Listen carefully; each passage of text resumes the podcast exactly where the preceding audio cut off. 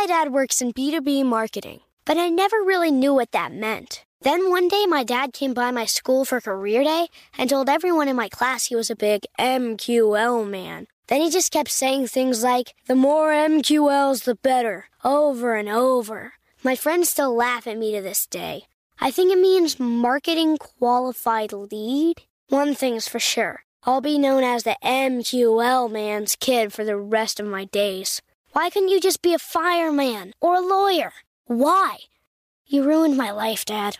Not everyone gets B2B, but LinkedIn has the people who do. And with ads on LinkedIn, you'll be able to reach people based on job title, industry, likelihood to buy, and more. Start converting your B2B audience into high quality leads today. We'll even give you a $100 credit on your next ad campaign. Go to linkedin.com slash customer to claim your credit. That's linkedin.com slash customer. Terms and conditions apply. LinkedIn, the place to be, to be.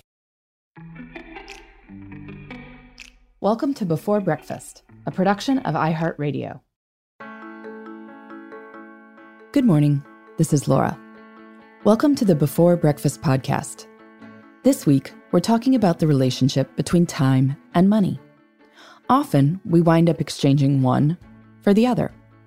But today's tip is about a few things you can do to save time and money. Whenever one of these is an option, that's great. So here are five of my favorite frugal, time saving hacks. Frugal hack number one get the things you need in bulk. Shopping takes time and money, so when you know you're going to need a lot of something, it's best to pay as little per item as you can and get a lot so you don't have to go back to the store. This is straightforward enough with stuff like paper towels, but one of the biggest savings is to think this way about cash. Many ATMs charge fees, but it tends to be the same fee whether you're withdrawing $60 or $300. So if you're at a place where you have $300 in your account, withdraw the bigger amount, keep it somewhere safe, and then become your own fee free ATM, withdrawing smaller amounts when you need it, but only paying the fee once. Plus, you don't have to spend time going to the ATM. Frugal hack number two eat at home unless you're doing it up big. I love fancy restaurants, but when you eat out, it takes time to drive there and order and get yourself home. If the food is great, that's awesome. But if not, it would be cheaper and quicker to heat up a prepared meal or make a simple meal yourself at home. In general, simplicity saves time and money, whether that's with food or anything else. Simple outfits tend to cost less than more complex ones, and they take less time to put together. Simple home decor is a win too. It takes less time and money to display two decorative objects versus 20. Frugal hack number three work from home one day a week if possible. Of course, not all jobs can be done remotely, but if yours can, working from home one day a week saves time on the commute and money for gas or train passes. If you can dress casually on those days, you might save money on dry cleaning as well.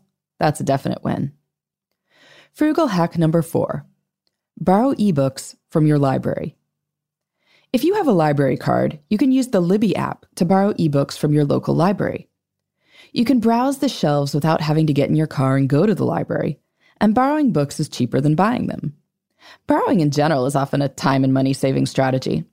If one person on your block owns, say, a 30 cup coffee maker, someone else owns a lot of folding chairs, you can pass these around whenever someone's having a party. And then you don't all have to spend the time working to afford the money to buy each of these things that don't get used that often. Frugal hack number five. This is for our investors here. Invest in index funds. One of the things that scares people about investing is that they think they're going to need to spend a lot of time figuring out the right stocks to buy. What do they need to know about each of these companies? It's true that there are people in the investment world who research hot stocks as their full time jobs. And yet, for all their work and their high fees, the vast majority of these people don't manage to beat the market in the long run. Invest in index funds, and you don't need to spend time worrying about which industry is going up and which industry is going down. And the fees are far less than you'd pay to actively manage anything. So, those are just a few of my favorite ideas for saving time and money. I'd love to hear the ideas that you come up with. You can email me at beforebreakfastpodcast at iheartmedia.com. In the meantime, this is Laura. Thanks for listening, and here's to making the most of our time.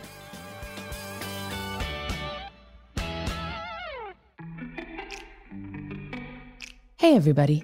I'd love to hear from you. You can send me your tips, your questions, or anything else. Just connect with me on Twitter, Facebook, and Instagram at Before Breakfast Pod. That's B E, the number four, then breakfast, P O D. You can also shoot me an email at beforebreakfastpodcast at iheartmedia.com. That before breakfast is spelled out with all the letters. Thanks so much. I look forward to staying in touch.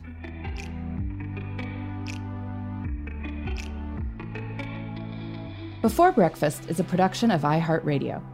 For more podcasts from iHeartRadio, visit the iHeartRadio app, Apple Podcasts, or wherever you listen to your favorite shows.